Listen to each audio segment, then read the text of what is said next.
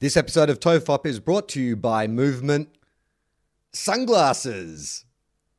Did I trick you? Did you? you pause as if I was going to be surprised? by Yeah, I the fact thought- that I it was thought you were gonna leap in with- sunglasses rather than watches. Yeah. Were you surprised? Was it, did I get you? I knew it was going to be one of the two. I knew it was going to be either su- sunglasses or watches. If you'd been like movement, four wheel drives, that would have surprised me. Movement Bowels.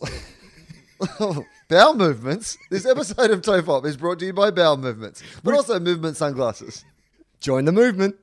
This podcast is part of the Planet Broadcasting Network. Visit planetbroadcasting.com for more podcasts from our great mates. The following episode of Tofop is rated MA. It may contain Batman references, time travel references, sexual references, lost trains of thought, and mild coarse language. Tofop advises that the program is not suitable for anyone under the age of 15 or anyone who enjoys succinct, coherent conversation that might actually have a point. Minors must be accompanied by a parent, guardian, or priest. This is John Deek speaking.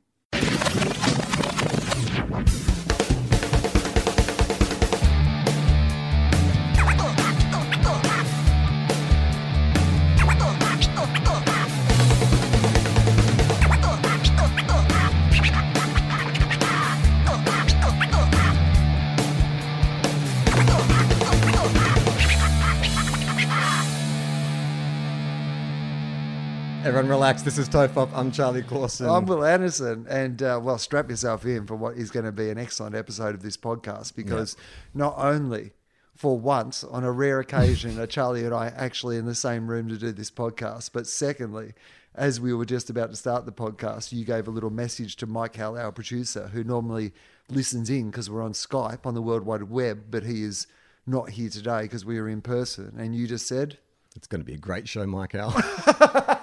Enjoy. You're welcome in advance.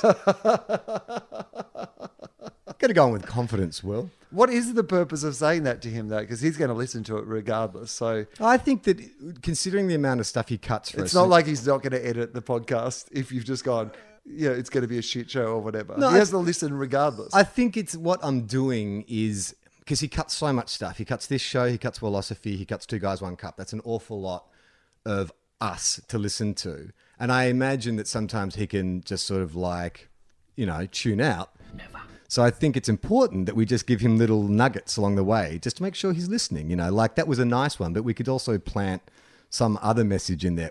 We will know if he's listened to the whole thing if we put like a secret message in there that he has to answer. well, here's the other thing. Like, because if that was the purpose of what you were saying, you did do it at the wrong spot. Yeah, because of the all the places where he's probably having a listen in, it would be to the initial thing you said on the podcast. Yeah, but I think we but we want like if he's not listening to that bit, no, but we want to ensure he's doing his job. So if we put it too far at the end, Do, like do you a- have doubts that he's doing his job? no, but I just think it's like if I was him, I would want little like you know bits of acknowledgement. Otherwise, it's Has just he said that to you at any stage? no. I'm talking from my point of view. Will if Yeah. I was if the, if I was doing this job, I would want the guys that I'm working with to occasionally like just give a little interpersonal connection. But wouldn't it be then, if that was the purpose of it, wouldn't it be better to say something like, You're doing a good job? Hey, Mike, how we miss you? It'll be weird to do it without you. Like, you know, make it about him rather than about us and the fact that we were about to do a really good episode. Yeah, but isn't there like if I was being true to like what friends do and you bust balls and all that kind of stuff? Like I'm big noting myself. Okay, uh, so now you're busting his balls. I'm not really this busting is his a very complicated thing that you've balls. done. I'm saying You're the way- complimenting him and busting The way balls. males uh, interact tends to be like there's a lot of kind of chest puffing and stuff. It's Right. kind of a. It's you know when someone, So you were peacocking or something? I was were you? peacocking, but you know how like you know you, That was your equivalent you- of wearing a fedora to a bar and telling a girl that she's ugly. Have you ever had someone insult you and then someone says, "Oh, he must like you because he only does that to people he does, he likes"? I mean, imagine if as a comedian I took that approach. Every time somebody was critical and told me, you know, you know that guy on the internet's only saying that you're not funny and you've never been funny because he really likes you. Yeah. he really likes you. He you. only says that to his best friends, He's the comedians he negging- likes. He's negging you. Negging you. Imagine if I took every insult I got on the internet as flirting. Not even just flirting, just some kind of like. Um, well, isn't that what narcissism is, or megalomania is? Is that you know you have a way of flipping any situation. It's like Homer, you know, when Homer looks in the mirror and he, and he sees the muscle man flexing the pecs. Like I think, isn't that what narcissism is? That you just don't hear criticism. Like you just like hearing your name. Oh, they're talking about me on Twitter. Yeah, but that's different to like taking it as a compliment, isn't it? Or is or is it not? Is it the same thing you're saying? Well, I think that I don't know. I think the fact it would depend on the level of narcissism, but the fact that you're being spoken about is the compliment. The fact that you are foremost in someone's mind, even if it's like as an irritation. You are not funny. You've never done anything of any worth ever. And it's like, well, occupying real estate in your head. Yeah, look at this guy. All about me. All obsessed with how shit I am. Well, he actually loves me. I mean, that seems like quite a transcendent attitude to take. Maybe we should all try and adopt that attitude. Take every insult as a compliment. Well, just kind of, you know, we've, uh, we've spoken on this podcast about how grumpy I've It's like been. you're a bad driver. It's like it's nice he's thinking about the way I drive. Yeah, like uh, we've been speaking. It's good he's invested in the, in my driving abilities. You know, no matter what the assessment is, I just I'm just glad he's taken the time to consider me Silver lining. as a human being and how I drive. Well, I think, you know, I've been getting grumpy lately. That's been documented on the podcast. And I think that I always leave those confrontations with a sense of regret and a wish that I had been, you know, more fluid in that situation. Like, you know, someone who doesn't buy into that stuff. And I think if there is a way of cognitively reframing conflict in a way that sort of doesn't make you react, even if someone is being just like coarsely insulting to you, just to be like, I don't know, like a scientist, just disseminating what they've said and finding something in it that explains it to you in a way that's satisfactory, as opposed to getting emotional and then, you know, turning the microscope on yourself and being like, well, maybe I really am like hopeless. Maybe that person is saying something like that. To me, would be a good state of mind. To be Or in. if somebody so if somebody said, "Hey mate, you're a dickhead," Hmm. you go, "Oh well, you know what? That's actually good because everybody's a dickhead." And I'm see, I'm. It's good that this person sees me as a flawed human individual. Yes. Yeah, he sees the dickhead inside me that I know I'm a dickhead. Yeah. I know all the dickhead things that I do day to day. It's actually too much pressure to go out into the world and have to pretend that you're perfect or good Yeah. or You've these sort of things all the time. a lot of Thanks, anxiety. Man. Thank yeah, you. exactly. I have. I can stop pretending that I'm perfect because you've already recognised that I'm a dickhead. So therefore, I don't have to feel bad that in this conversation I'll say anything that makes you think I'm a dickhead Yeah. because you already think I'm a dickhead. That's amazing. I mean, that is a yeah. That that is a a person who is a what would you say like a, a, a like a an eternal optimist. Mm. Someone who just does not get rattled. Only sees the bright side of things. yeah, like and you know there All are, glass half full. I mean, I guess you've got to do it in a way.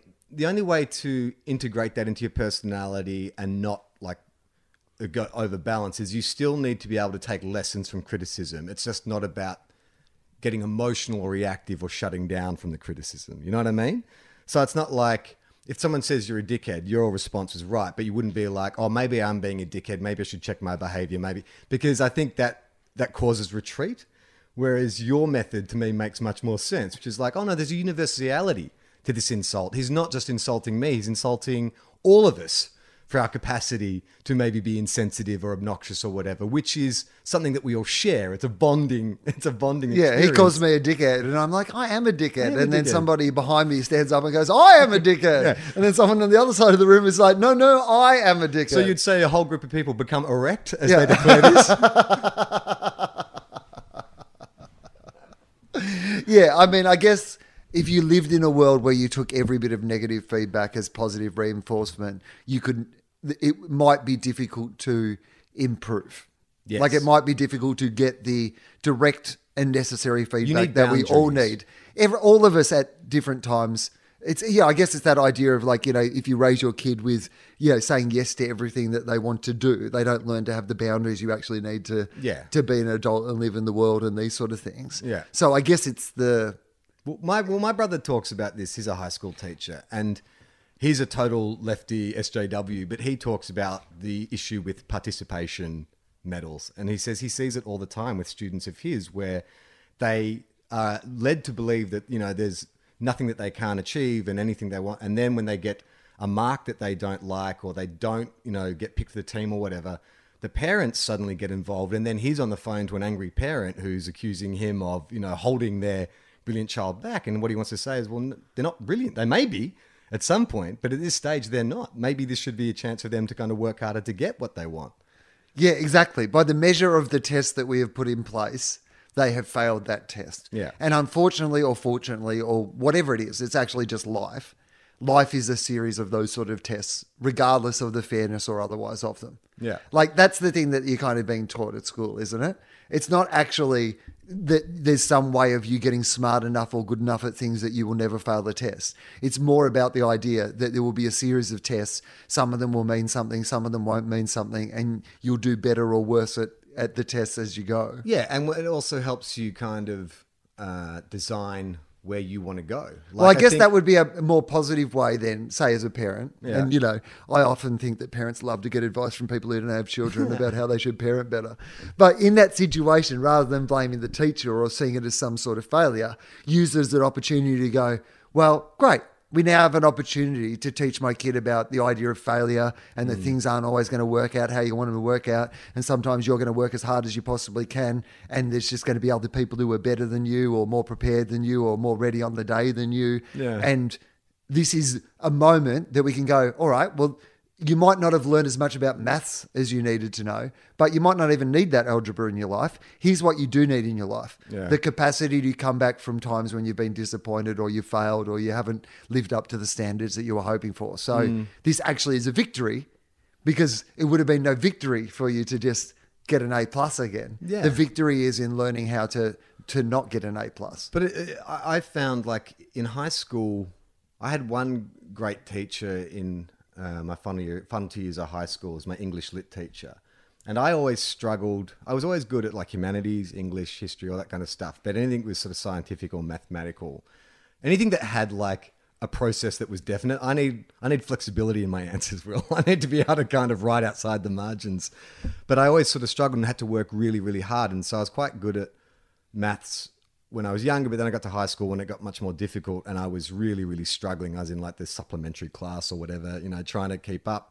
And when it came to picking subjects for my final year of school, I was really like upset because I, I thought, well, I have to pick a science and I fucking hate them. and I'm to have to work extra hard. It's to take time away from the subjects I do like. But you got to be good at science. Like, you know, that's that's what the school has taught us is that, you know, if you want to be a doctor or a lawyer, you've got to be good at maths, maths and science.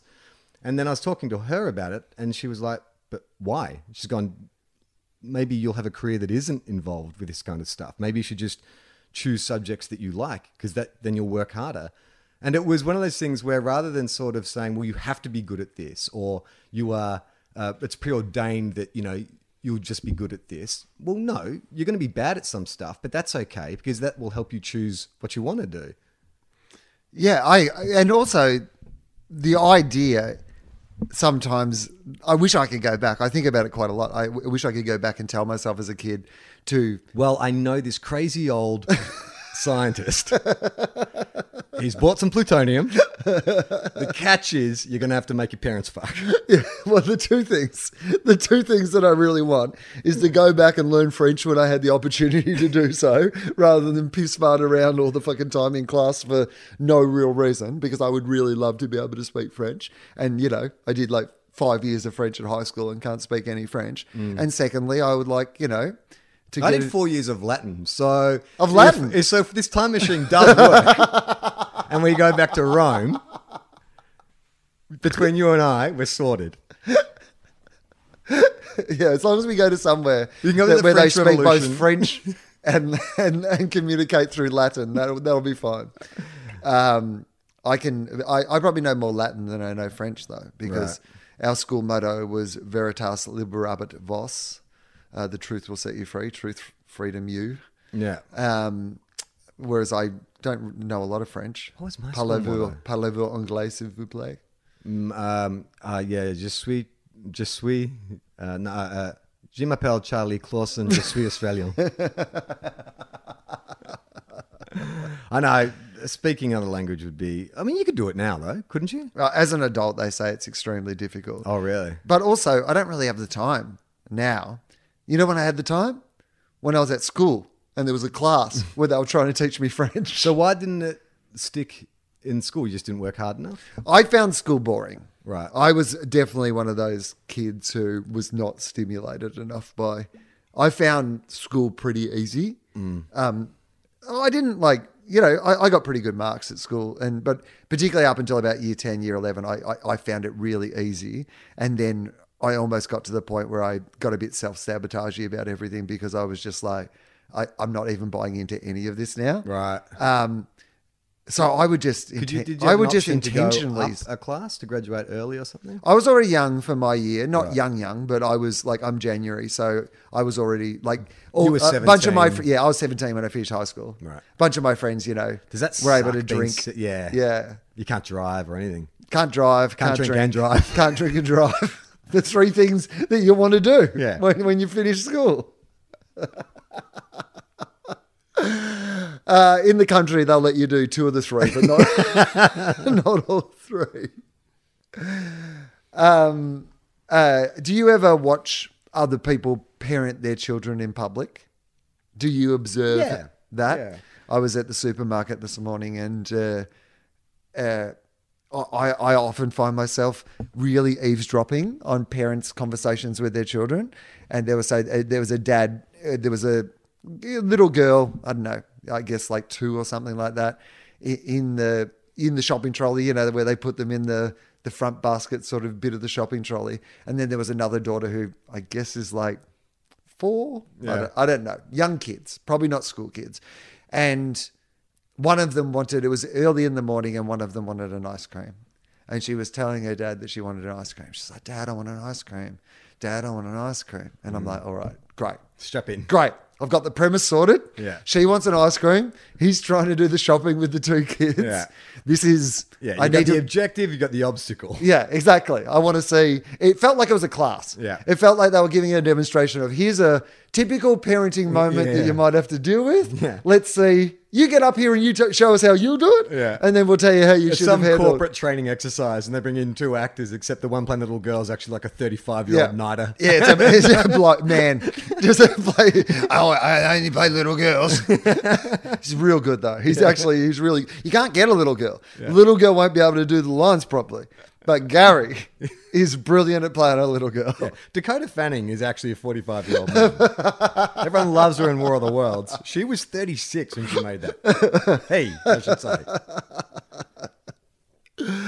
Um, so um, yeah, so I'm in, and I'm in the perfect position to observe without it being too obvious that I'm observing. But the great thing too about a parent in that situation is they're so concentrating on what they're dealing with that you can actually observe without them. With impunity. Yeah, because they just don't have the time or peripheral vision Yeah. to include the fact they're being watched while To this see is some down. weirdo with big hair leering at them from across the aisle. I've just got some food off the shelf. I've opened a packet of popcorn. I've just started eating it as I stare You just them. take a packet of unpopped popcorn and just pass it to some guy who works and says, Could you just heat that up for me? Is there a microwave in the tea room? Just heat that up for me. I'll be right You know here." where I was? I was in the well. This makes sense because she wanted an ice cream, so it was frozen foods and dairy section, right? Right. So what I was actually near was like mini yogurts. Yep. So what I could have done is got one of those little mini yogurts, you know, that you like, and I just imagine the idea of me peeling off the metallic lid of the yogurt and then pouring whatever thing was into the, the yogurt quietly, then just, eyes just fixed on them, just trying just- to do it like you're in the my, movies, just my as- tiny plastic spoon, just taking, but trying to do it as quietly as possible. It's like you, you're shaking the granola out. You're like, just someone just walks past another shopper. It's like, what is that guy doing? Slowly, just eating. You're like Drax in Guardians of the Galaxy. When he's like, I'm absolutely motionless. He's like eating the banana or whatever it is. You're Draxing it up. So, uh, Daddy, I want an ice cream. Daddy, I want an ice cream. She's staring at the ice creams over the other side. So, all right. So, Daddy, I want an ice cream. Kids in the other kids in the basket, and I'm like, what is Daddy going to say in this situation? Is he going to lose his shit? Is he going to get angry? She wasn't being like annoying, but she was like, you know, well, it depends on whether you're annoyed by a little girl saying she wants an ice cream over and over. Mm. And he says, "Well, I want an aeroplane." Oh, So, so I guess neither of us are going to get what we want. that's brilliant. Is that where you stood and applauded? I put down my yogurt. Bravo. They just turn around. Got the tiny plastic spoon still in my mouth. I'm just clapping, just, standing and slow clapping. You're just like that Orson Welles meme from like Citizen Kane, just like that really stern, aggressive clap. So, um, kid. So I'm like, oh, well, that's bold. I love that. That's like, that's front foot. And also, it, the kid's got to think about it. So you Yeah. bought yourself some time. Right. Kid buys it 100% as a good argument from dad. Oh, really? Yeah, kid's just like, Fair enough. oh, Dad. yeah, well, lad, you have put that into perspective in a way that I understand. Touche, father. Amazing. And then, uh, littler girl, little who I don't think could comprehend the level of the conversation and interaction that's just happened, has just then with her hands like made a little signal of an aeroplane, and then gone to dad. Here's an aeroplane, and then said to her little sister, "Here's an ice cream." And then they just got on with being a family. And I oh. was like, what the fuck did I just watch? That's amazing. It was like the whole thing from start to finish was like a masterclass in what a family would be. It's a masterclass in writing a domestic scene. It's like something from a Spielberg film. You know how like Spielberg Yeah. loves having little family moments. Just Like, some establishing moment in a disaster film. Yes. About the nature of their family As soon as you walk out of that supermarket, Yeah. alien ships land. Yeah. start blowing up the street. Right. But luckily, dad's got an airplane. Yeah. Oh, that's perfect. And the aliens are actually allergic to ice cream. so when the little girl finally gets her ice cream and she's finally got what she wants, but she sacrifices it to shove it in Oh. the face of the head Martian to save the day. And we call it War of the Woolworths.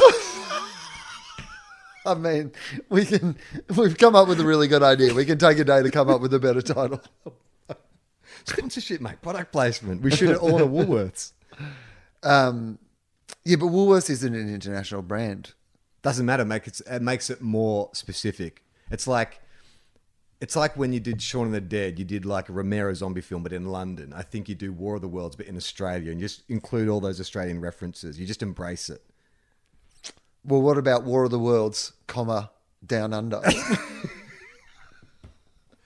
you remember the what was that phase in the eighties? Do you remember it felt like every sitcom would do?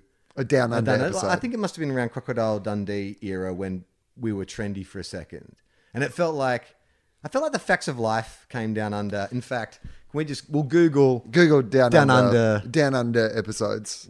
TV. So There's definitely there would be from memory. I reckon Quigley. Do you remember Quigley? Yeah, that- yeah, that was Quigley movie. Down Under. There was an Are You Being Served? I reckon, A murder, or she, murder she wrote. maybe a Murder She Wrote. So what am I? What am I googling? Um, Uh, down under TV shows. uh, TV Down, down under episodes Specials. of yeah Down, down, Down Under, Under episodes TV's of. Swe- specials.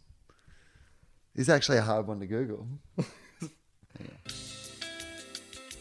Hello everyone. Mike Howe here. At this point in the show, Wil and Charlie spend several minutes completely forgetting how to use the internet. It then occurs to them that this is a task I usually complete for them. This is normally when Mike Howell would search for us, and we could keep talking. Down under. I'll spare you, dear listener, the nearly five minutes of silence as two men in their 40s struggle with Google. Then, our heroes make a startling discovery. Wurzel Gummidge down under. They did a Wurzel Gummidge They Down Under. certainly did. How the fuck did they do Wurzel Gummidge Down Under? How is Wurzel traveling? Oh, but He's- he's in a New- scarecrow. the continued adve- adventures of the Magic Scarecrow. Only this time he's in New Zealand. That's what it says. So what? Well, I- I'd That's the- love that's to the see plot the description. establishing episode of that. Like, just has Wurzel just moved? Yeah. How does I a guess so. scarecrow get uh, like a passport and stuff? Right, I guess we have How does he travel Wikipedia. internationally? I have so many questions about how Wurzel Gummidge gets to New Zealand, or is it just a like New Zealand version of Wurzel? No, Gummidge? it seems to be the same cast. As in the eighties. When was the original? Because also Wurzel Wurzel Gummidge sounds much more like a Kiwi name to me. Like if I met someone from New Zealand and they were like, "Oh, my name's Wurzel, Yeah, Wurzel but you Gummidge." you think they're trying to say Wesley or Yeah, something? I was like, oh yeah, what's his name? I don't know. He's, it sounds like Wurzel Gummidge, but I guess it's like Wesley Garage. Wikipedia doesn't have much information, but it's the same cast. Jon Okay. Pertwee. Wurzel Gummidge Down Under is a television series of blah, blah, blah, blah, blah. Um, the story continued in New Zealand when Aunt Sally sold a museum to an sold to a was sold to a museum owner. Okay, Aunt Sally was his girlfriend, I think, wasn't Ah, it? and what was she? A scarecrow too? Yeah, I believe so. Oh, we've been through this before, definitely previously. We've talked about Wurzel Gummidge, but I don't Yeah. think we we. I thought Aunt Sally was his girlfriend. they made maybe, two series of this from 1987 to 1989, and there's a DVD four pack and a Christmas special. Why New Zealand? Why New Zealand in the 80s? Maybe, maybe they had some cutting edge Gummidge uh, technology. You know, it was maybe early Peter Jackson before he had like Weta Studios. He was working on sort of like you know, Gummidge Gummidge scarecrows. like he's, that was before he did Brain Dead. Yeah. He did Wurzel Gummidge Down Under. All right. What about the Facts of Life Down Under? Do you remember what the Facts of Life was about? I don't. I don't know. Okay. I seem to remember there was a Family Ties episode, but I don't think it was Australia. I think they went to Europe. And what was the mum from Family Ties called? Was it Marianne? Marjorie? She Marjorie? got she got involved in a like it's always an espionage thing. Like she picked up the Oh. wrong suitcase from the airport. And the facts of life down under is not coming. Well, we're going to take a little break from the show to talk about our great sponsor, Movement Sunglasses. Okay, let's talk about them then. Well- Seeing we've taken a break, we may as well talk about movement sunglasses. Well, It'd be weird if we just took a break and then just like sat in silence, Checked our staring phones. at each other. just just five minutes of silence, and then movement get back to us We're and going to say, take a break from our podcast to listen to another podcast in silence. We're both going to put in our headphones and choose another podcast to listen to for five minutes while we stare each other directly in the eye. and ironically, that's the one that movement are like, we really like that latest ad read. It's the best one you've done. It's really good. It actually made me. It actually does make me want sunglasses. The idea of having to stare you directly in the eye as I listen to another podcast and you listen to another podcast would only be made bearable by the fact that we were both wearing movement sunglasses. Oh, that's what we should do. Is we should have a poker match. I mean, we're doing this to via Skype. We should have a poker game via Skype where we're both wearing movement sunglasses, so we can't read each other's tells. I mean, that would be yeah. Let's make it even more difficult to do this podcast. it's not difficult enough that we have to do it over Skype with the lousy Australian internet. Let's also cover our eyes so that we can't make any eye contact at all. All right, now I got to be honest with you. I have uh, only been. This is cop. This is copy that is hot off the presses from Movement. So I think I, I better fresh just copy. read it as is in case I, I miss anything. Okay. So okay, As is Ansari. yes, as is Ansari. Okay. You shouldn't have to choose between overpriced designer sunglasses and cheap, and cheap shades that won't last you this summer. That's why I'll slash wheel never wear anything other than movement, pronounced movement sunglasses. I should probably editorialize this a little bit in my head and not read it literally, right? No, I love that. Uh, I'll, that's you. Yeah. And we, you can speak for both of us. Okay. I agree with both of those. Both of those options are correct. All right. Oh no, I've closed the window. Oh, here we go. It's got the window back. Okay. Is that in the copy? No. this is edgy new copy. You've heard us talk about movement disrupting the watch industry. Well, now they're doing it again with sunglasses. The Los Angeles based accessories brand has hundreds of premium affordable sunglasses and styles to choose from. So, whether you're into more timeless shapes like classic round sunnies, you John Lennon types, I might say, or something that makes a statement like fun 90s skinny frames, they've got them all. They're constructed with durable acetate and lightweight materials that are perfect and a reliable fit, and you don't have to choose. So you don't have to choose between style and function. You get both. And with their free shipping and free returns policy, you can get as many styles as you want right from the comfort of your own home. You won't need the free returns though. No. I, I, this is what I'm telling you. Free shipping, that's a good thing. Free returns, unnecessary. They're not losing a lot of money on free returns down at Movement. Now here's the issue. Well, I actually, uh, you know, I had my outlaw sunglasses, uh, my, from Movement, Damn which were my. I've heard they- you bang on about them constantly. They were my favorite sunglasses. I lost them. I don't know where they went. I think maybe my outlaw behavior. maybe they were confiscated by the police. They were put in lockup. My sunglasses are sitting in a jail cell because they were so outlawish. Well, or is there a chance that another outlaw has spotted those sunglasses and thought the only thing that would complete my outfit as an outlaw is if I nicked those uh, movement sunglasses and more for them because they're actually just affordable. They could have just bought a pair. Boredom. Well, I saw this Lorenzo Lamas type fella outside my apartment. He was sitting on a Harley, shirtless with a leather vest, long hair. He had like, like a feather earring, and I'm like, that guy looks like an outlaw. I better keep an eye on my sunglasses. That's why movement are back on this podcast, Charlie, for those topical, on the cutting edge of the zeitgeist references. But the good news is, well, I've ordered myself a new pair. I've got the Navigators. They're on their way. They are a steel frame, square shape, and they're going to look real good on my fat face. And, that, yeah, and you didn't add that in. That's actually the copy that Movement sent us. Say they'll look real good on your fat face. and the best part is, Movement sunglasses, all their styles come with a polarized lens option, so you never have to worry about that harsh summer light. Which, if you live in Australia, like, have you? Do you have polarized sunglasses? Have you tried the polarized revolution?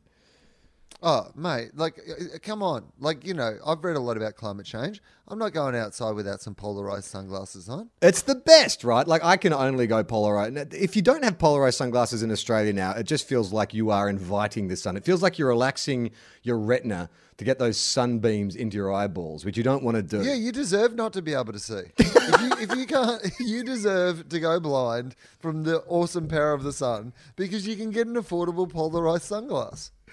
Now, movement sunglasses are affordable, Wil. They start at just 60 bucks and no pair 60? prices over $95. So you're guaranteed to find a style that you love with the quality that don't break the bank. They actually wrote doesn't break the bank. I thought I'd make it sound a bit more colloquial and cool if said that don't break the bank. I was going to say that was terrible copywriting, but now that I realize you've improvised, I'm fine with it. They've sold over 2.5 million products in more than 160 countries, and their collections are always expanding. Okay, now this is the important part. To get 15% off today with free shipping and free returns, returns that you won't need, you go to movement.com slash tofop. That's movement.com slash tofop. And why is that important, Wil? Because uh, if you put in uh, TOFOP, then uh, they know that we sent you. Yeah. And that way they'll keep sponsoring this show. Yeah. Which obviously is happening, or maybe they're not paying a lot of attention, but do it anyway. See why Movement keeps growing. Check out their expanding collection today. Go to movement.com slash tofop. And Wil, what's the line? Join the movement? Yes, don't say it with a question. You know by now. Jo- join the movement? Oh, no, that's a question. Still a question. Join the movement. Yeah. No. All right, let's abandon that. I actually brought an article in to talk Okay, about great. because uh, Well, we'll know if Michael's paying attention because he'll have to basically cut most of what just happened out. Keanu Reeves. We love him. The world loves him. Everyone loves Keanu Reeves. I recently, um, like literally three days ago, watched Bill and Ted's Bogus Journey again, and that film holds up. I still maintain that I think it is the better of the two Bill and Ted's films. Uh, it made me think too. It's almost a precursor to Rick and Morty. Like it has a lot of that same kind of sense of humor, interdimensional travel, interdimensions being outer space, and you know the afterlife, hell, and all that kind of stuff. So this is the nine essential Keanu Reeves movies you need to watch. Okay. Uh, John Wick, John Wick 2, John Wick 3, the forthcoming John Wick 4, and then I guess, you know, five others. Bill and Ted's 1, 2, and the third, one that's one. coming. Yeah. And then, to be honest, you can toss your coin on whatever else you want to watch, but that's pretty much what you want to watch. So this is by uh, Wenlei Ma in the Herald Sun. The nine essential Keanu Reeves movies you need to watch. Subheading. We're all loving Keanu Reeves right now, and he's made It occurred to me when everybody was doing their Keanu Reeves stories. Uh, somebody suggested, by the way, uh, the, uh, we were trying to come up with whatever the what Ke- Keanu Nascence was called. Renaissance. Renaissance. But somebody was also Reeves Reeves-assance. Reeves-assance. The Reva- Keanu Reeves-assance. Do you put the S in? Reeves. Reeves-assance. Renaissance. Reeve. Reevesance. Anyway. Reevesance. I was reading everybody's stories about, you know, their encounters with Keanu Reeves. And I was like, oh, geez, I wish I had an encounter with Keanu Reeves. And then I remembered I have had an encounter with Keanu Reeves. I've had an encounter with Keanu Reeves. Uh, so, so before we get to this, then I'm going to retell. I- I'm sure that I will have told this on the podcast a long time ago, but I'd forgotten it. So, um, I drank the rest of Keanu Reeves' Bloody Mary once. Oh, I thought you were going to say tea. I hate when you fucking drink people's tea. It makes me feel sick. It was the same thing, but a Bloody Mary. Uh, that I'm okay with because I feel the alcohol will kill bacteria. Like you were in a cab today, you were on an airplane. Like Yeah. there's bacteria everywhere. I understand that. I understand like there's some hypocrisy to my statement, but it still grosses me out. and I'm allowed to be grossed out by that. You should take that as a positive. you should be like Charlie's grossed out, but I guess all human beings, you know, we all have functions which are repellent, and Yeah. it just unites us all. yeah, I'm grossed out by vomiting. Yeah. And I should appreciate that when I'm grossed out by vomiting, Charlie's grossed out in the same way, but me drinking other people's tea. so I, I- was at the, um, uh, the that hotel that I lived at for three months, the Standard, Standard, on on Sunset, West Hollywood. And um, I was out by the pool, and Keanu Reeves was at the table next to me, and um, I remember this very distinctly. So he sits down, he's by himself. It's probably about 11 o'clock in the morning, I would say. Very sunny LA day, out by the pool, and he's drinking a Bloody Mary. But there was a real incident with the person who was from the Standard who was just giving him a hard time about needing his credit card at the start. Like they wouldn't like get him the drink before he provided his credit card. And I was like, Did they not recognize him? Well, because in my head, I'm like, I don't think they ever asked me for my credit card up front. Like they normally just would give you a bill at the end and assume that you would pay your bill, yeah, I don't right? think I've ever been asked for a credit card up front. at Yeah. any of those hotels in Hollywood. Uh, But particularly Keanu Reeves, Yeah. he's fine for it. And even if he isn't, You'll be able to find him.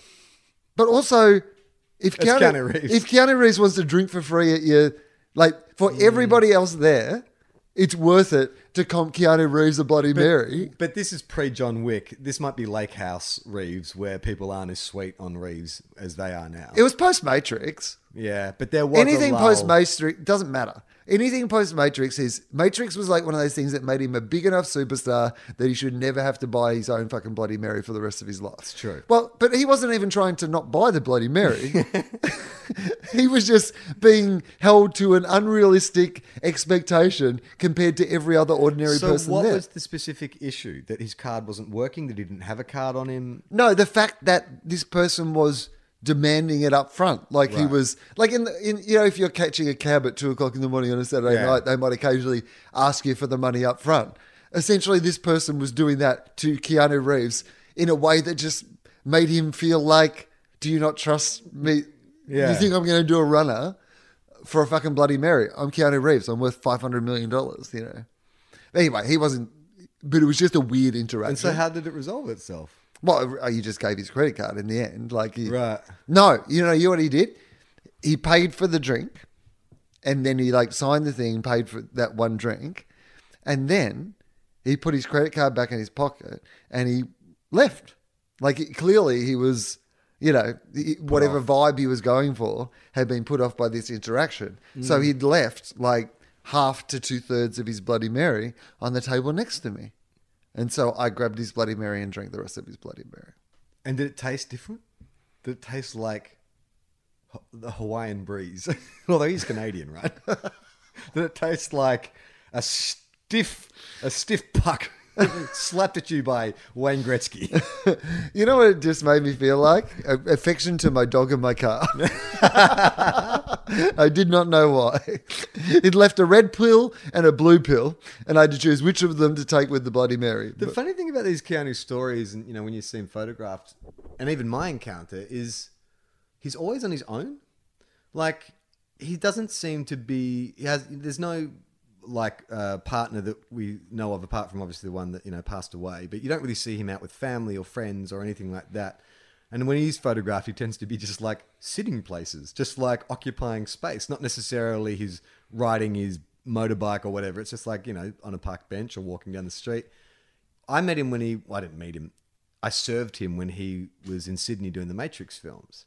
He came in, I was working the cinema and I was working the box office, and he came up and bought a ticket. And he was, it was, he was so nondescript, it almost took me by surprise. He just walked up, just looked like a dude. And it wasn't until I'd sort of handed over the ticket, it's like, oh, that's Keanu Reeves. And then word sort of spread around the cinema because it was the middle of the day, it's quite quiet, nothing else for us to do. And so we did that thing of like, while the film was going, we're all running around like, oh, it's Keanu, Keanu, Keanu. But then he comes out, it's, everyone's like, suddenly, everyone's adopting a job. Like you're cleaning the window or you're scrubbing something, but you're really just keeping an eye on him. and in some ways, that must be a bit what his life's always like. Yeah. it's like it's like it. I mean, no wonder he was so good in the Matrix. He lives in the, Matrix. Yeah. You know, or things are not quite what they seem. Yeah, exactly. Like everyone's panic. The minute he looks away, everyone goes back to like, oh my god, it's Keanu Reeves. But when he turns around, everyone's like, "Do, do, do, But, is, but it's that kind of thing, you know. They always say, uh, you know, when Bruce Springsteen and Michael Jackson were at their peak fame, that Michael Jackson couldn't go anywhere without getting mobbed, where Bruce Springsteen could work, walk in anywhere, and it's because of the way they approached fame. Like Bruce Springsteen didn't have an entourage, didn't create a fuss, didn't molest children. didn't molest children, which is important, I believe, in currying favor with the public. Uh, but because he didn't create that fuss, like, because when he came out of the cinema, I kind of expected him to just hurry out because there's people leaving and there's going to be a crowd, but he didn't. He took his time leaving. He walked up to, you know, the postcard stand where they, you know, people post things for like exhibitions and just took his time, went around that, looked around, got a couple flyers from films, sat down. Like he really occupied the space, just took his time, seemed unfussed, and no one hassled him. No one even asked for a photo or an autograph. Everyone was like, it's almost like when you see an animal in the wild and you're like, shh, don't scare it. Yeah. Like, just let it. Let it be. We're all enjoying watching. Yeah. Don't this spoil che- it. This cheetah. Yeah. Like if some Don't feed the Keanu. Yeah. You'll scare him. He'll flee back or into. domesticate him. Yeah. He's happy here. Just let him chill.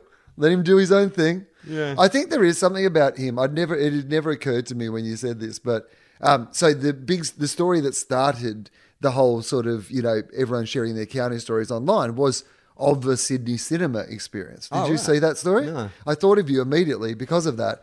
When it happened, there was a guy who um, uh, he, who wanted Keanu's signature when he came into a cinema. And he told this story online of the idea that he, he tried to get him to sign some official form or something for his ticket or whatever. Um, and Keanu couldn't quite understand why he needed to do that. And the only reason he was trying to do it was he wanted to get The autograph. Keanu's autograph, but he didn't want to ask him for his autograph. And then anyway, Keanu goes and watches the movie and then later comes out and um, uh, there's some there's there's another bit to the story which is that he buys an ice cream or he anyway there's some sort of thing but essentially Keanu comes back to go oh I realize now that you were probably just trying to get my autograph like you Yeah. know here's my autograph if you like and it, it, it was a Sydney cinema experience as well so clearly he was just like going to the movies a bunch by himself Yeah. just does stuff Well, by Fox himself Studios, where they were filming The Matrix, is just around the corner. So you walk up to Oxford Street, and back then there was two independent cinemas. But yeah, it was one of those things where I actually I uh, met a girl who worked on one of the sequels and went on a date with him. Him and uh, one of his friends. She and she. I asked if he had a friend, and so they went on like a double date, like old school double date thing. And she was saying that like it was weird because every, again everyone knows who he is but no one responds like she you know they obviously got the best table at the restaurant where they went out for dinner and stuff but she said there was just this kind of it's a disarming quality to the whole like experience she never sort of really felt like he was wasn't like he was even the way he asked her out was seemed like a genuine asking out it wasn't like a, a, a star move of come to my trailer or blah blah blah blah it was like hey would you like to go for dinner somewhere like a normal person would Yeah, I think that he might have just nailed how to exist. But you know what? What? Why, Wil? because anytime anyone insults him, he takes it as silver lining and realizes that that comment is the thing that unifies all of us. I mean, you know what? Yeah, I know that you, you, like, we're half joking about that, but I feel like per- perhaps there is an element of that about him because he has experienced so much tragedy in his life. but also the But- way he is regarded by critics. Like people say he can't act. You know, we all agree that he's not a great actor, but for some reason, like he's still just so appealing. Like there's something so great about him. yeah, and I think that maybe he has a capacity to reframe things. Yeah. like in that way where he's just like, well, it hasn't stopped him from acting. And he keeps making these massive franchises that everybody loves. You know, despite that criticism hasn't put him off. He's experienced in his life a whole bunch of personal tragedy, Yeah. and yet he still seems to be a very grounded. Well, I think it's know, also there must be an element too of that. You know, like Kurt Cobain as the face of kind of grunge and you know this sort of counterculture movement and stuff. You know, he was able to project this image of being so anti-establishment and stuff. But you know, he was an ambitious dude who would submit tapes all over town when you know Nirvana was starting, and you know he had a plan for that band. Like he worked as hard. You know, it wasn't like he was just born this fucking artist and the world came to him. Like he worked on that. And you'd have to say the same thing for Keanu. He has that appearance of just being present and floating through life and stuff, but he obviously knows how to pick films that have massive franchise potential. Like there is a skill to that. I think with the John Wick film, that was taken to him, but they didn't have a director attached. And then he took it to his stunt double from the Matrix films and said, I think, you know, we could. So, like, this isn't a dude who's just like, you know, floats through life. He's a canny fucking businessman, shrewd at like picking his next move. Obviously, has gaps where he doesn't make films that work, but when they fucking work, it becomes like The Matrix or, or John Wick. Yeah, I mean, admittedly, maybe it's th- that attitude of like that's how he gets it out. He gets it out through the John Wick because I mean, John Wick is not a guy who chooses to see the glasses half full. no, John Wick's not a guy who's going, oh well, I guess they stole my car and you know murdered my dog, but Yeah. it means I can travel now. Yeah. Don't have to get a dog sitter. You know, I don't have these possessions that tie me down. Um, is there an element of that he channels that like you know he can get it all out being John Wick, so he can just be cool Keanu in his real life? It's interesting, Like that- Liam Neeson, you know, when his wife died. Since then, he's just like, I only want to make uh, Films where- I want to only make movies where I can hunt someone down and murder them. Yeah, because every time I kill somebody on screen, a little bit of my anger seeps out. and tell anecdotes that that upset the entire world.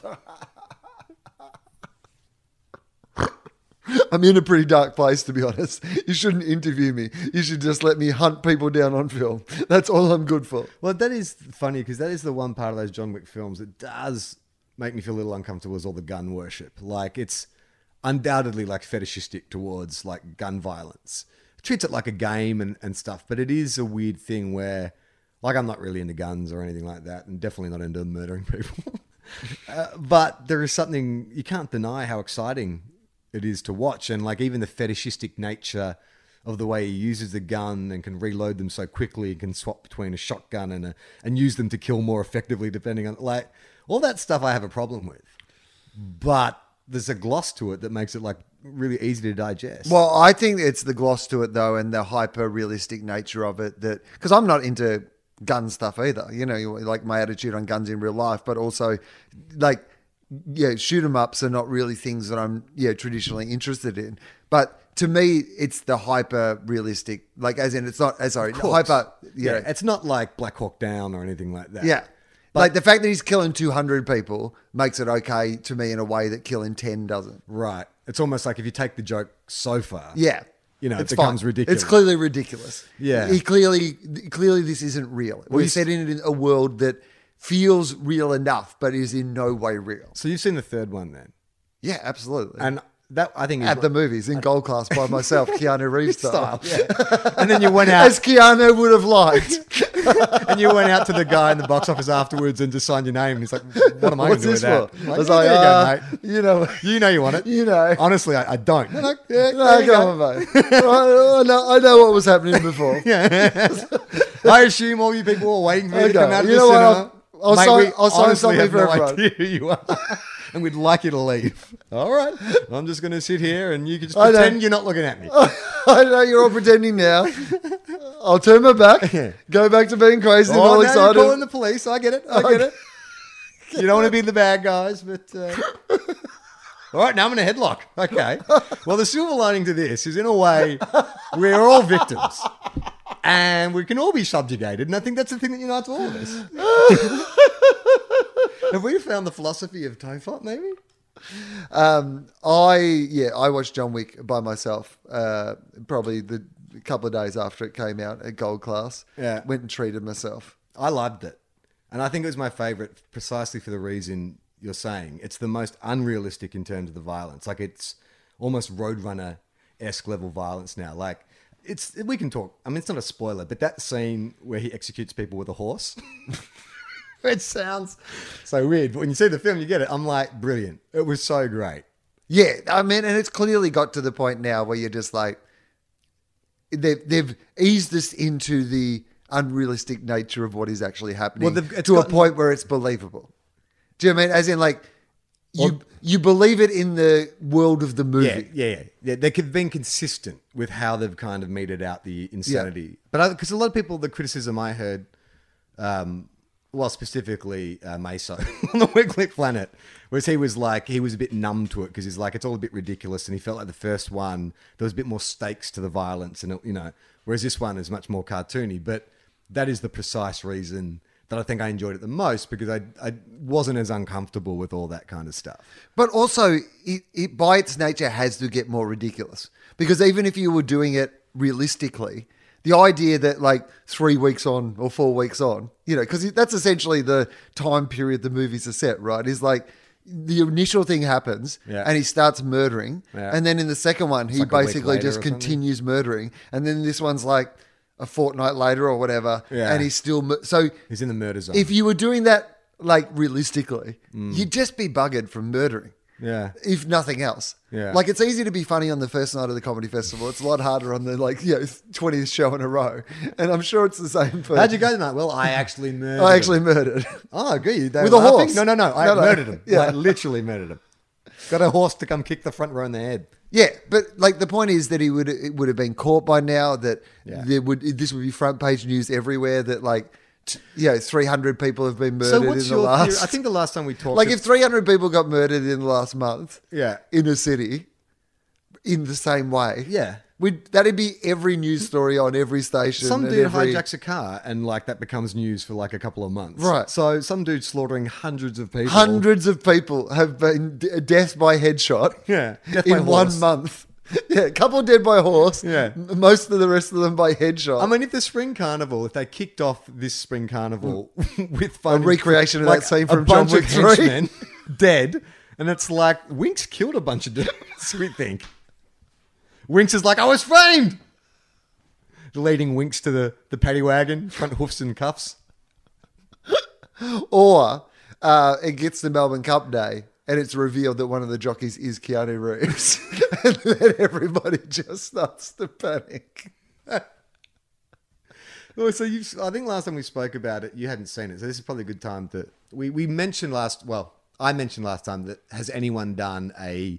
It's the Matrix averse. Like this is an unofficial sequel to the Matrix So because did you Google that to find out? Because No. I've been when I've been talking to people about that, because Dave Anthony and I talked about it the other day as well, because you know I like to talk about John Wick and the John Wick universe, and um, the the idea that it is in the Matrix, Mm. you know, is one of those things that when we were talking about it, we just said, I bet there must be some sort of internet theory out there that there is that. Mm. And I haven't bothered looking up whether there is, but I've just assumed that there must be. must be. So that now I go say to people when I talk about it, I was like, you know that internet theory about how John Wick is set in the, the Topop and I'm theory. like, I, I, I, let's, yeah, okay, let's have a break and we can Google it, and I'll, um, yeah. Hey, everyone. It's me again. For the next 11 minutes, the boys share stories with each other that they would never broadcast on the show, in the same room with the microphone still recording. They were quite charming anecdotes, and I feel very privileged to have heard them. I heard them because, as you, the faithful listener, already know, I am always listening. Like how cut all that yes, out. we're back. All that incriminating stuff in between. All right. We'll really know if he's listening. Okay. Um, John Wick. John Wick. So I have found an article. This is from Film School Rejects, our favorite. They're the ones who listed the top uh, 20 time travel films. I, I like the film. I like the film school rejects. I- Yeah. I, often uh, consume their content. Fan Theory Friday is now. This was written in 2000. I've also become of late. Uh, I've noticed now that I have YouTube on my TV, and I realize how easy YouTube is. And this is very much a the Weekly Planet thing. Like, uh, so you know, my now, as Charlie famously has always been a fan of the Weekly Planet, and I, You I always you say that with such disdain. No. is it something I lord over you? well because I'm the guy who discovered like because I like it so much now. Like it does, it makes me feel bad that you knew about it heaps before I did, and like I was the guy who came into it real late, and I was like, "Have you guys tried like a latte? They're amazing." that's what like, this, that's what this band is. Sex Pistols. yeah, oh my god, like seriously, guys, so disrespectful of authority. um, But then, so uh, getting into uh, James's Mr. Sunday mu- movies, uh, it, what do you call it? What do you call the, The- the- YouTube channel? Yeah. a YouTube channel. So then there's a whole bunch of other ones that are similar, like um, Honest Trailers and Cinema Sins and Yeah. those sort of things. And I find those before bed. I often like so you stop watching a TV show, like and a bit of like an ease into like you know what I can't commit to another hour of something else, but I'll I'll watch like an Honest Trailer Mate, or a Cinema Sins or a, speaking, something. Speaking my language, that's all I do. Especially after you've just watched something, to then watch a breakdown of that thing in five minutes with animation, great. Yeah, but I'm I'm very loyal to the the small like so I I'm less likely to do that sort of thing of going He's a you know Captain Marvel um Mr. Sunday movies and now here's a breakdown He's a honest trailer He's a blah blah blah. I'll get to there, but then there's like a some other channel that's like 10 things you might not know about and you're like I just don't know those people. Yeah. I, I don't know if I, I want to know what their opinions on things are. Well, as, I I think as James and Nick call them, they're um, big red arrow videos. Yeah. Because the thumbnail is always like yellow writing with a big red arrow pointing at something. Things you might have missed or. Um, so, uh, but I've become a bit completionist because you know what I'm like. I end up wanting to watch everything that I've about something.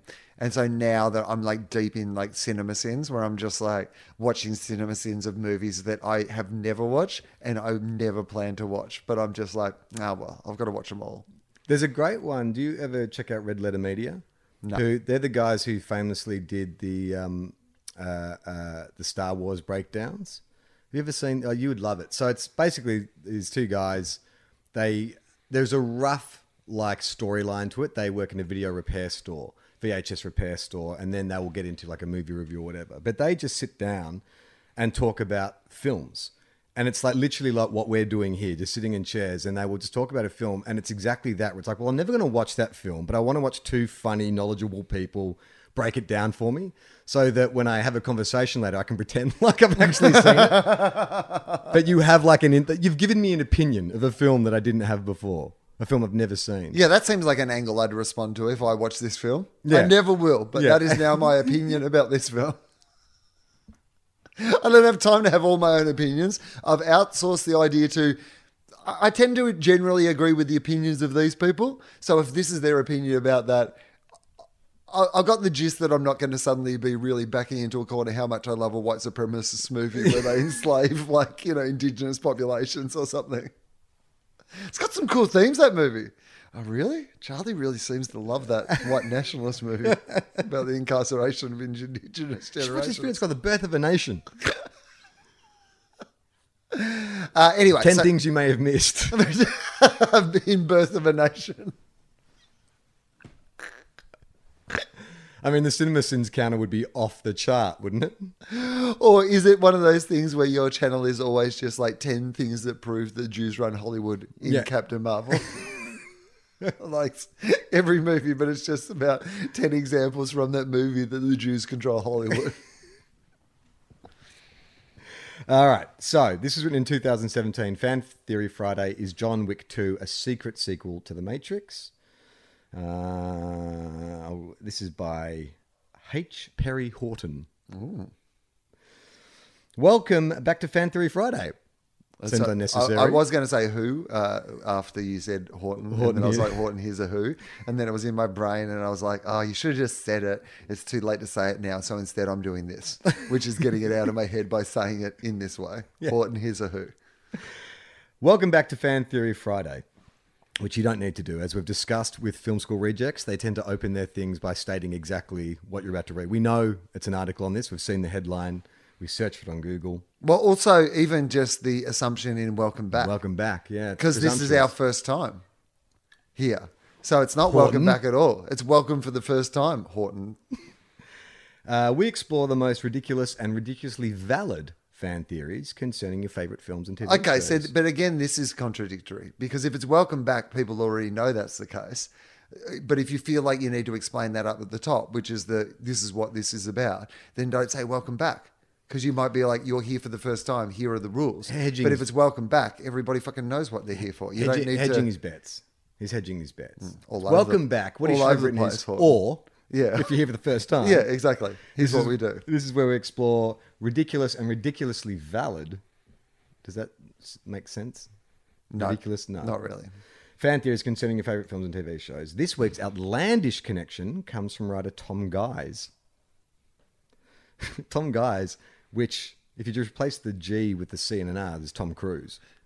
Do you Or- think Tom Guise, that's his pseudonym? Is as in he's in disguise? What guise are you under, Tom? I'm Tom Guise. Well, I think it's even more on the nose than that. I think it is Tom D. Guys. You know, it's like one of those like yeah, you know, it's a Batman villain. Yeah, exactly. He's a master of like he wears different masks. yeah, it's it's it's it's, Tom Guise. I, you know, Tom D. Disguise. Guys.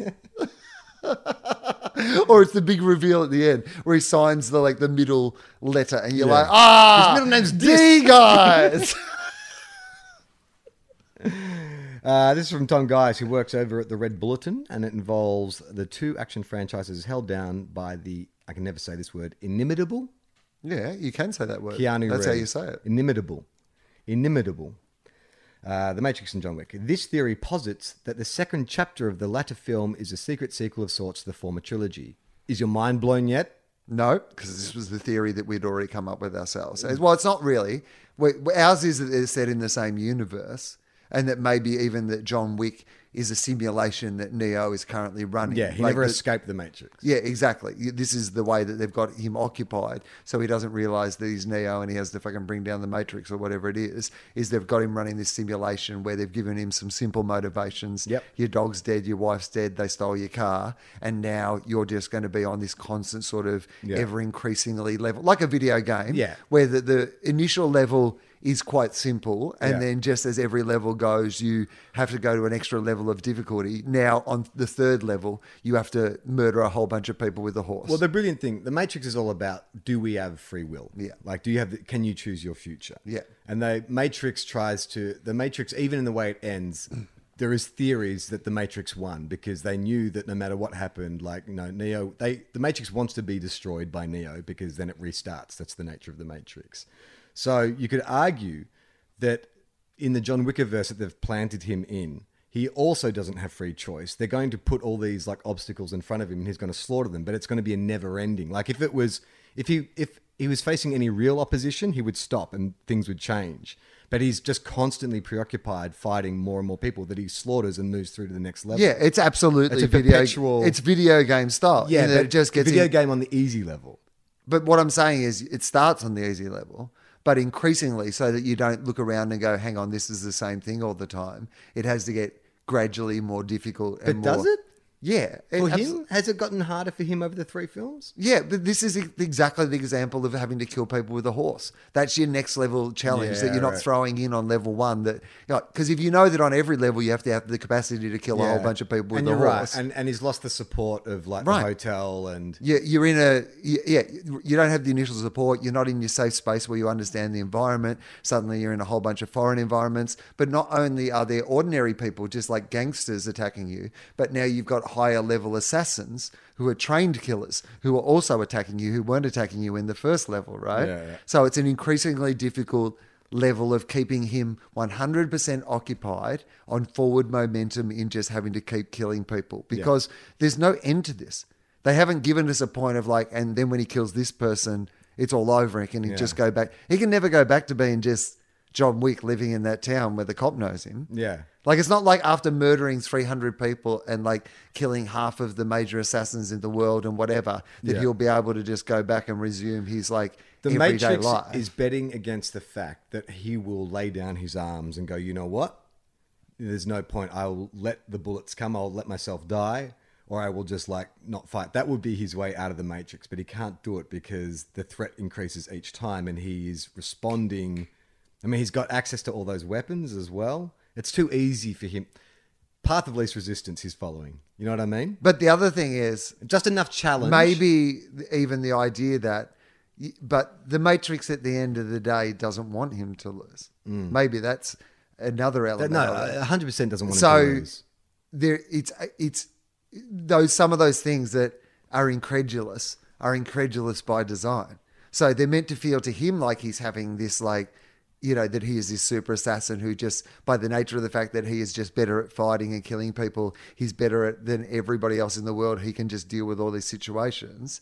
But the truth of it is that he's never going to lose mm. because he's not a real person. He's a simulation of somebody who's been given a motivation and then an incredible set of skills and is running essentially like a program. It's a So what's his way out of it though? Is it a psychological shift? I mean, does he have to suddenly because again, I mean, in the world of the Matrix, we apparently have a choice. We can choose to stay in the Matrix or we can choose to see the real world. So what is the thing that is stopping John Wick in brackets Neo from waking up from this world? Well, there's got to be a point, right, where he's just like, you know what? I've killed enough people that I'm okay with the dog di- being dead. yeah. How many humans Like- does one dog uh, amount to? Yeah, but I mean, that, that's kind of the point. Is like, that, no, the No, point. you know what? Because this is the thing. This is the beauty of it. Is that the thing about bloodlust is it doesn't ever fill you up. Like there is that dopamine rush he gets when he kills someone, that kind of pleasure thing. But it's like a drug of some kind. It's it's a short term hit that distracts him enough that he's not thinking about, hey, you know what? Maybe this is enough people. Because then there's another person in front of him and he gets another dope. He's a, an addict. Well, the other thing is that I would say that the the only way he gets out of it is if the Matrix wants him or needs him to get out of it. Because otherwise, I think this is why it's a perfect scenario for somebody with that mindset and mentality. Is that you are running an increasingly complicated. Is that me or you? Um, oh, Nothing particularly interesting happened during this interruption. Sorry, we're back. We've been a bit interrupted. Normally, we're interrupted by the Skype dropping out, but uh, having us in the same room has still meant that we've had a couple of interruptions. to the Morpheus podcast. just called us and asked us if we uh, wanted to know what the Matrix was. Yeah. So, where were we at? Okay, so this is a theory by Tom Guise, over Tom D. Guise. who uh, works over the Red Bulletin, uh, positing the theory that John Wick 2 and the Matrix share the same universe. So then they've put a photo up of the red, the famous red and blue pill shot. Um, it says one of these is AM, one is PM. Choose carefully. I think that's a joke. It's a joke. It took me a while to work it out. While you were gone, I looked and I'm like, what does that mean? So I think it's about um, like a Nyquil or Yes. like one, those sort of things, and they'll have the daytime tablets and the nighttime tablets. Yeah, I was while you were gone. I was like, AM PM is that Yeah. code for something? Is that Morpheus punches or something? like that? and that doesn't work. Morpheus is MP. it's not even AM or PM. oh, what an idiot. anyway, okay. Number one, first and foremost, uh, for this theory to hold any water, John Wick and Neo have to be the same dude. This facet is easy to accept. After all, the characters' fighting styles are similar. Their ease with killing tons of people at once. Their silent and stoic demeanors. Is Neo silent and stoic? There's a slight difference there, right? Neo's more of a like a kind of oh in the first film he's a bit more like a babe in the woods. It's all like new to him. But I guess in the second and third ones, once he's embraced who he is, he's much more stoic, isn't he? They certainly have similar characteristics. Uh, they're penchant for black, like you. Their knack for not getting shot. Are you suggesting that I am also a simulation of Keanu Reeves in the Matrix? yeah, because that'd be great. This franchise did not do quite as well. like some of the other simulations didn't work out. We, we made him this Australian stand-up comedian with wonky hips for a while. he grew bored of that. So what's the thing that sort of keeps him in the Matrix? Well, he does this stupid podcast with a friend of his. I mean, they don't even know how to describe it. I mean, that is our interminable, that is our endless supply of henchmen, is this fucking podcast. It's like somehow we're drawn back to this podcast, even though it has no end, it has no... Sh- what is it? It has no reason to No exist. reason to we exist. are trapped in the matrix of this podcast Yes. for the last decade. We've wasted. Most human beings probably only get like eight decades of life, and we've wasted a whole fucking decade of our lives when we could have been doing productive things stuck in the matrix of this podcast. Uh, the only problem here is that Neo did all this stuff in the Matrix while John Wick lives in the real world, unless he doesn't. Two, because of what if the world of John Wick Chapter Two takes place inside the Matrix? So you got to think about it. This is them Well, playing. Think okay. about it. I'm just giving This is what we'd already thought about. This is we we jumped straight to two. yeah, like cr- the Crank movies. John Wick has a very video game quality to it, including a protagonist who seems to has, have unlimited lives. In the second film in particular, there are a handful of moments that inject artificiality, like when Ian McShane's character pauses everyone in a park. Oh yeah, didn't think of that. These could be intended as obvious feats of artists from a stylized filmmaker, or they could be a glitch in the matrix. Because they never really explain that, do they? Why everyone pauses in the park. No. The assumption I thought was they're all assassins and they're all there for the same reasons, but they don't explain that. Do I, they? that's what I always read it as being, though. But ah, Because it is a bit like that training sequence in the first Matrix with the lady in the red dress, and everyone just stops. yeah. All right. I'm- Interesting. I like it. And that is something else that we brought up. Is in the Matrix and John Wick, bystanders seem to be oblivious to the carnage happening around. Well, them. this is this is part of it, right? That when you're running a simulation, like you know, because this got- is you've got, this is um, my theory that the Matrix is your kind of original universe, and then that John Wick is a simulation that they're running on Neo in the Matrix Within the Matrix. Within the Matrix, it would be my preferred kind of idea where this Yes. goes. So yeah, therefore, all those sort of supplementary characters, you know, the, the other video game characters, the ones whose job it is to stand around and wait their turn to fight rather than all attack at once. Yeah.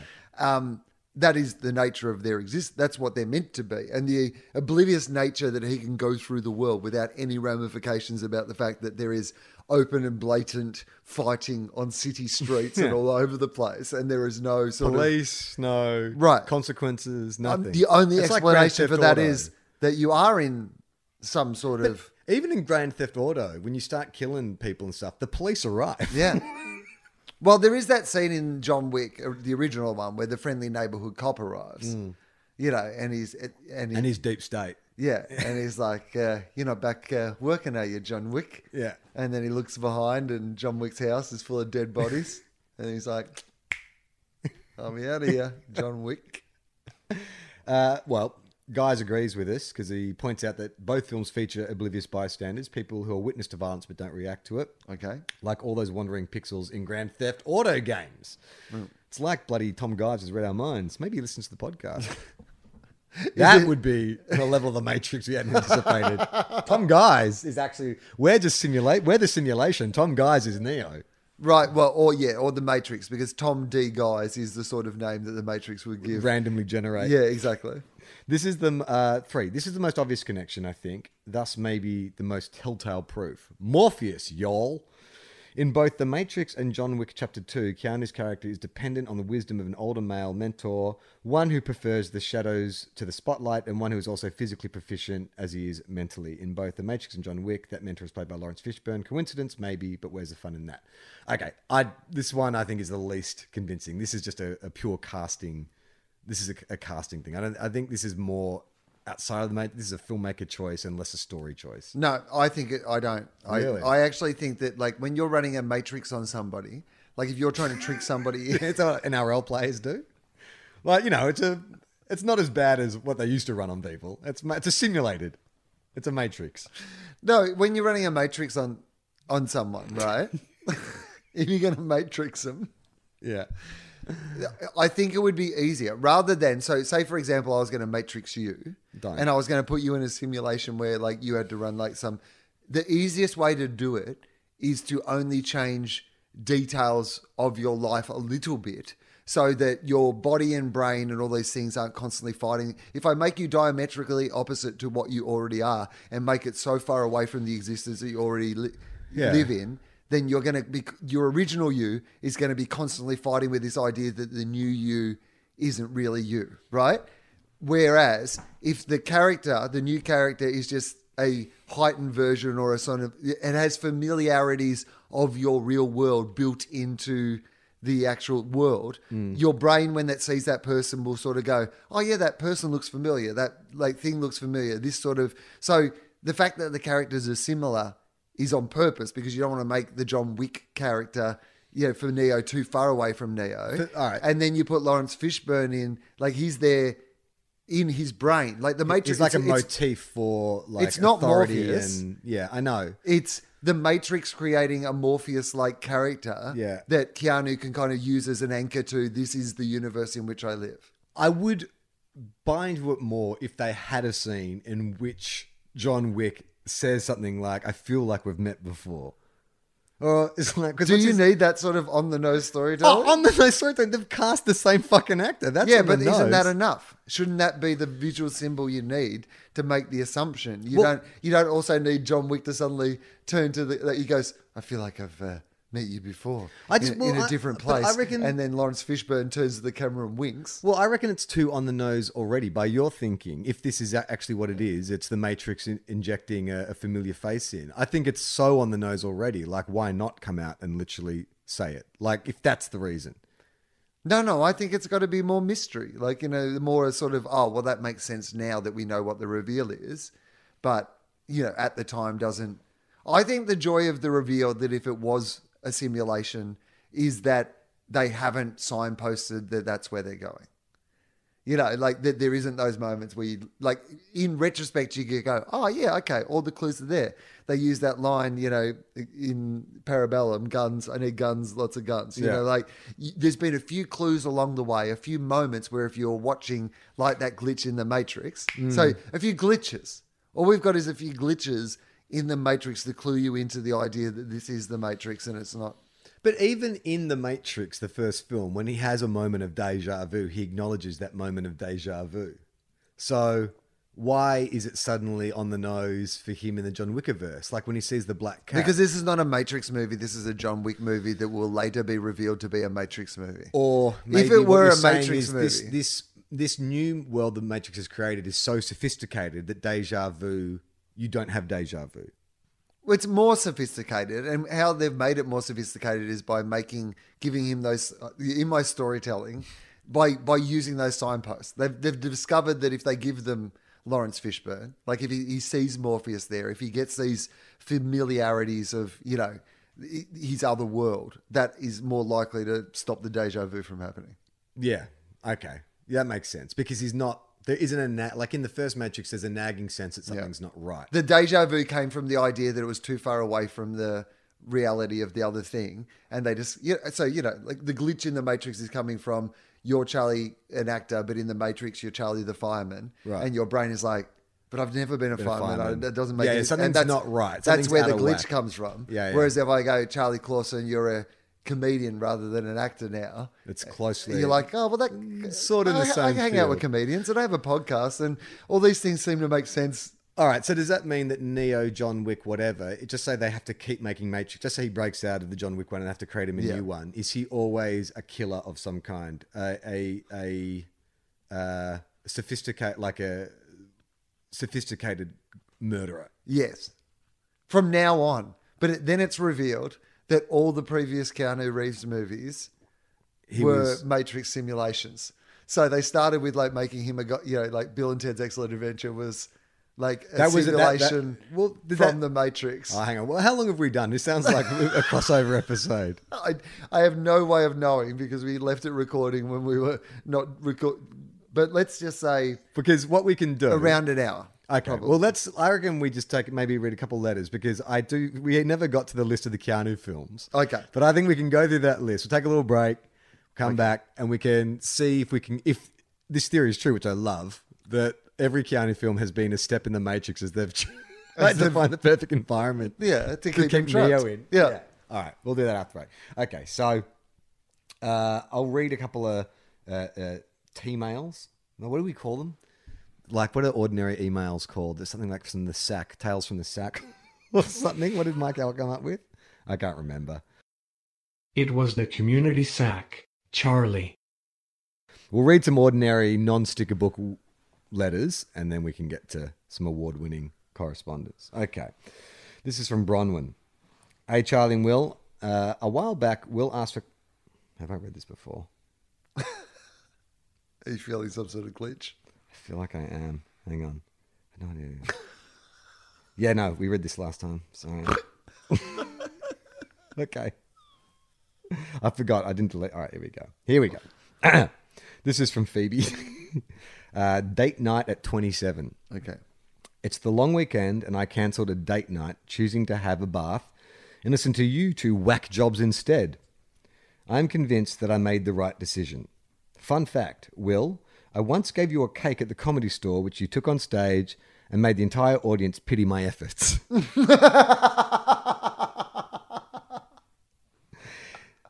Do you recall that? no, but sounds like the sort of thing I do. I, there was a period of time in my career where I got because I mean I often do talk about how much I like cake and Yeah. um, Famously ate cake for a week or something, wasn't it? yeah, well, I ate an entire cake in one radio show. In my head, it's like a week of cake. That would have been better. Yeah. But I tried to eat an entire like lemon meringue like cake that you would find at a cafe. Like, you know, Yeah. that is normally probably eight serves of dessert for whatever. And I tried to eat it all within three hours of a radio show and nearly died. It's the closest I've come to dying, I reckon. Did it put you off lemon meringue forever? Not forever, it's turned out. Right. I'm back. But um, There was a period. Oh, Oh, 20 years probably. Oh, really? Yeah. Well, that's I've only recently gone back to it. that's the equivalent of like your dad catching you smoking, so making you Yeah. smoke an entire like. I mean, it really did work. Apart from the fact that for two hours I had to lay on a bed and sweat and shake from the sugar and just go, this must be. Like when I watched Trainspotting, all I could remember was saw how I baby felt. crawling across the wall. I saw a lemon meringue pie crawling across the wall. it was, yeah, full on. But um, yeah, there was a period of time where people would leave me. Leave me cakes, which Baked- was baked goods. Well, nice. sounds like Phoebe was one of those people. Uh, in my date night bath, I was thinking about my recent decision to quit my corporate law job with the intention of moving to Holland to be a bum and then study my masters. Most people are telling me it's a fantastic move because it's a, it's terrible to live with regret of the wish I did that whoops it's too late now moment. Have you guys had those moments in life and if so, what were they? Wish I, well, we talked about it. French. You wish you'd learnt French. Yeah, but also, I I think that I would have loved to have, you know, looking at those sort of things, I would like to, um, and maybe that's a thing that I could still do, but at some stage I would like to live in a country where they don't speak English as their first language. I think that would be a thing that I would enjoy doing. Like you know, and it, for me, it probably would be somewhere like Paris or whatever. But but it wouldn't necessarily have to be somewhere in Spain or something like that. I kind of like the idea of just going and living in a place where you're the the outsider, and um, I, I quite like that. Um, the, the one that I and I think this is what it comes from is I wish I'd travelled as a traveller as a young person. Right. Like I, I wish I'd done that sort of thing of like you know just having a backpack and go country to country and you know travel around the world a bit. I, I regret not having done that. I'm too old and my hips hurt too much to to do that now. I think I have lots of regret. I regret everything. Um, but I think what I regret now living in Sydney, growing up a Melbourne boy, but living in Sydney, I am very envious of people who surf. surf, yep. I regret not learning to surf. Definitely. Like, I just think, I mean, A, um, now I feel like, I mean, I probably could learn to surf, but I just have too much fear and responsibility and stuff to involve myself in something that could get me eaten or drowned. And I'm not a great swimmer.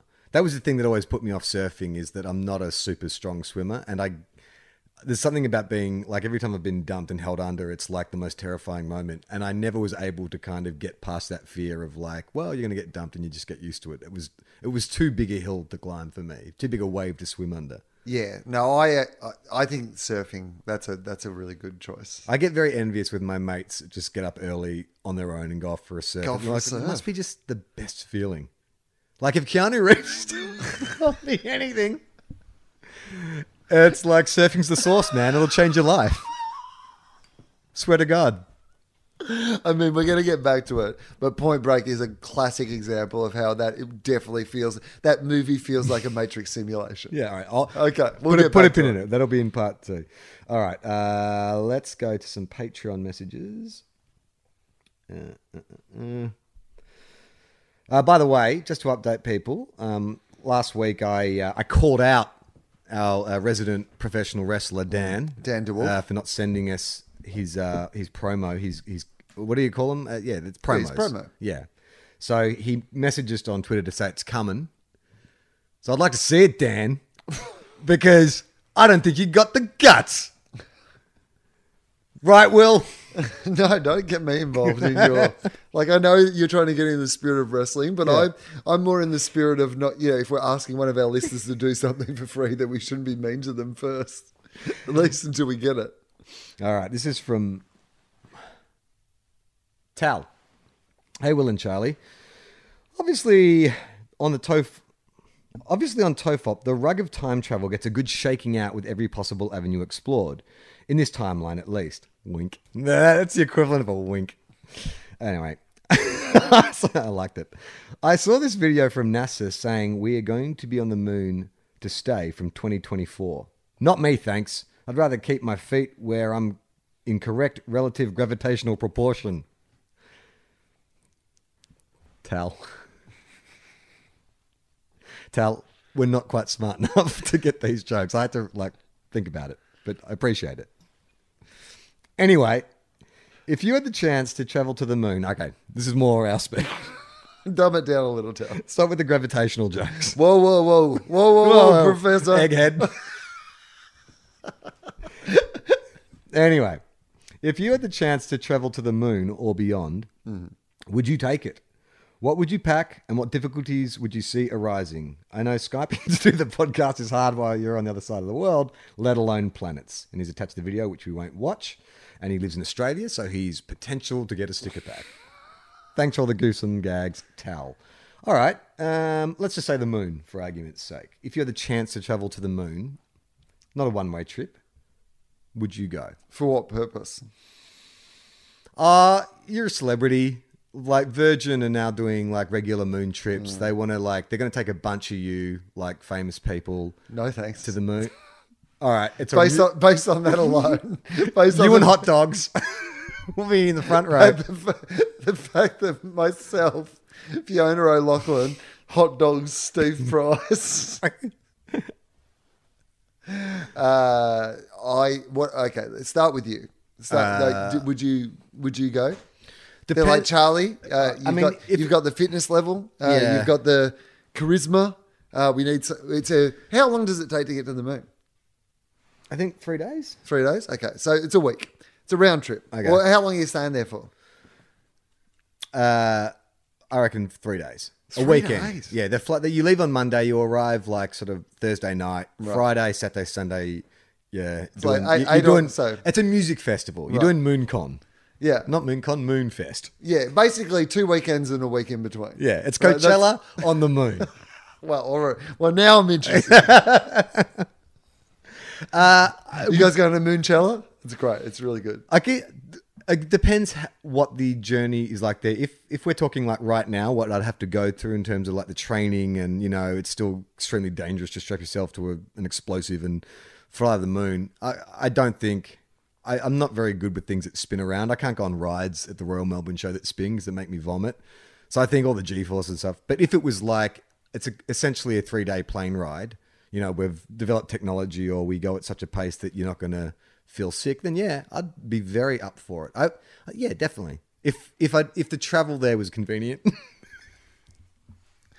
I mean, yeah, I have no real desire to do it, but I guess if the opportunity arose, uh, you'd just be like, well, I guess I probably you've should. got to have to, right? Well, that that's but isn't that what it'd be like? I'd be like, yeah, I begrudgingly go to the Yeah, moon. they've literally selected. They're taking 17 people from the planet Earth. There's I'd six billion like, people. I guess I should. And you're just dragging your I fucking guess it's a good opportunity. hands in your pockets. I don't really want to, kicking to be the honest, dirt. but like I guess I kind of I felt like I should. They offered me, and it's like, and then once I was like once it was happening, You'd love it. I'd love it. I'd be like, I would hate anything up to it. I wouldn't sign up for it. But once I was up there, I'd be like, this is pretty cool. Yeah. right. And Um, then. And then I'd be like, I'd come back from the moon and I would not be able to stop banging on about how good the moon was. You and I are exactly the same because I'm like that anytime I'm invited to a destination wedding. I'm like, oh, like it's bad enough I've got to come watch you fucking declare your love to each other. Do I have to actually fucking like find the time and buy a fucking ticket and spend money on accommodation? And I'm going to be trapped with you people for the whole fucking week or weekend or whatever it is. Oh, God. But then I get there and I always have a really good time. this place is great. Yeah. We should do this every weekend. yeah, let's do this every weekend. But it's just the thought of it I can't stand. So if you can take that away from me, or maybe, all right, how about this? They haven't improved the technology. It's still like a rattly tin that flies up. It's fairly uncomfortable, you know, in a lot of uh, room. But they can drug me for the three day trip, like hyperbaric chamber or whatever it is, you know, where they cry, cry, cry, cryogenically freeze me or something. I think that that's Wussing it? wuss it. Like if you're gonna do it, you might as well do it. Three days in a fucking rattling tin can? Oh, you haven't answered that. Would you do it in the rattling tin can? Like currently, Yeah. I mean, if the here's the thing, I have no desire to do it. It's not like in my area of interest or whatever. But if they came to me and they were like, "We're offering this opportunity," and now with today's technology, they're like, "It's going to be three months. Like you have to do some training and shit." But like you know, we're not going to make you fly it or anything. You're a passenger. You're an observer. We want you to go up and you know, How about this? The reason they give you is that zero gravity is great for hips, your hips. And they feel like they can fix your hips like permanently, but you've got to go to outer space. Yeah, absolutely, one hundred percent. It's worth it. But you've got to go through all the training, G-force training. I would fucking crawl through the fucking shit tunnel at the end of Shawshank if someone could fix my hips. Like space, absolutely. My hips feel great, and I've got a good view. No, Yeah. I would like to. I don't want to be knocked out because I reckon the moon's the worst bit of it. Who gives a shit about the moon?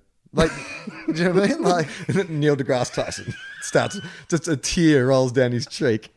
I mean, it's like a giant, like it's just like a giant golf ball or whatever. Like, Yeah. like after the bouncy bit, like But, you know, being okay. able to bounce up and down. The best bit is the journey. Yeah, I, It's about the journey, man, not about the moon. I, I reckon I'll stay awake for the first, To say it takes fucking you want to say it take off? 24 hours, yeah. So I'm- Definitely want to see it take off. So I, I get to see Earth from Yeah. like the upper atmosphere, You outer definitely wanna see space, that. and I see and I see the moon, the sun cresting over. You know, I see that, and I'm like, And then, like, catching great a fellas, I'm about to ta- catch in catch in 48 hours. I'm taking a cryo nap. but I believe it would be like a plane journey. Like it's like you, Yeah. as you're flying in or out of Sydney, Yeah. you'll have a look out the window because it's a beautiful view on the way in Yeah. or out. Yeah. But once you're up above the clouds, Yeah, you just put on Marley and me, exactly. it's like time to watch Red Dog. cry. I mean, imagine how heightened the emotions would be there.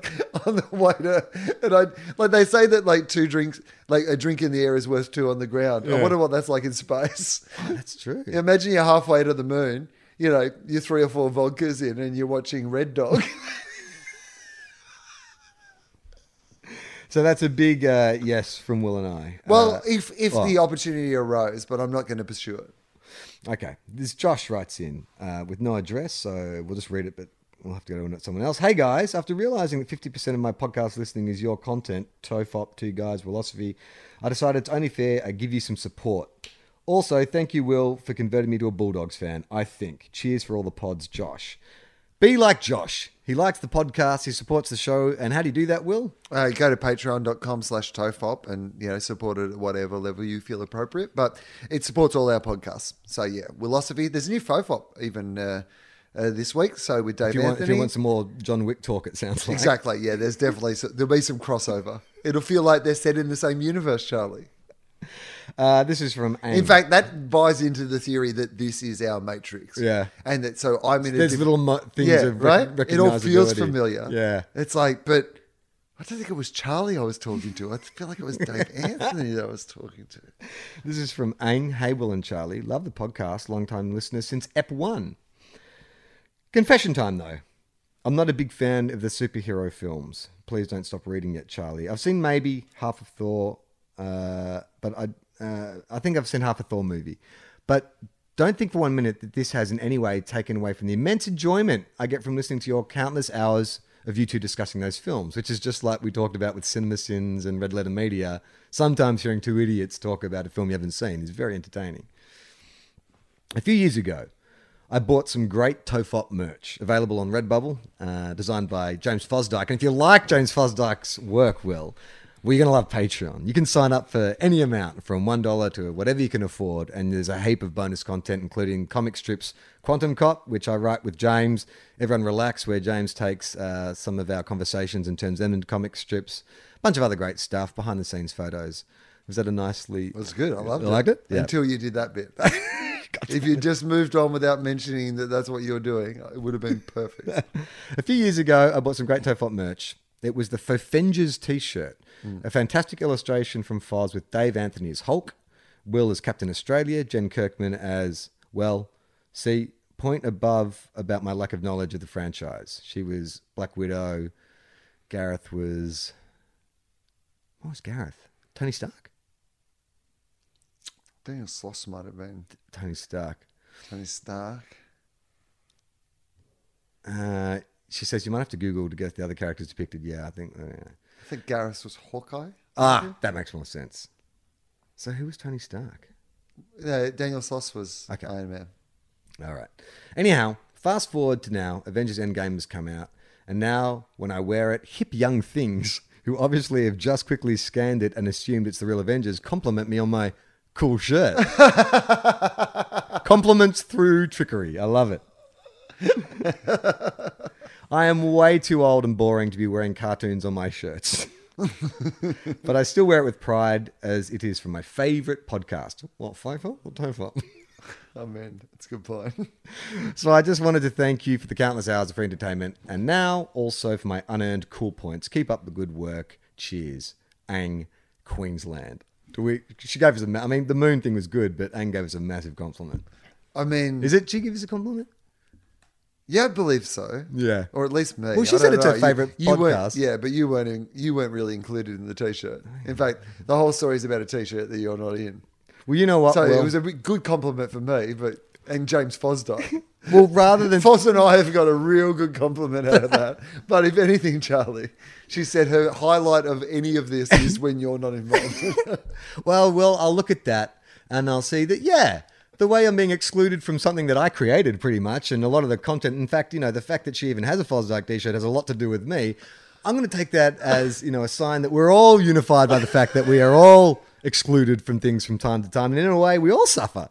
And so by bringing that up, she's made me more empathetic. So I thank you for that. Uh, I'm Charlie Clausen. it would have worked really well if you hadn't done it so passively aggressively. I'm Wil Anderson.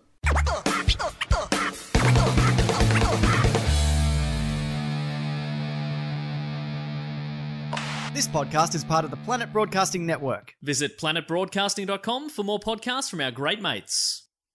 I mean, if you want, it's, it's up to you.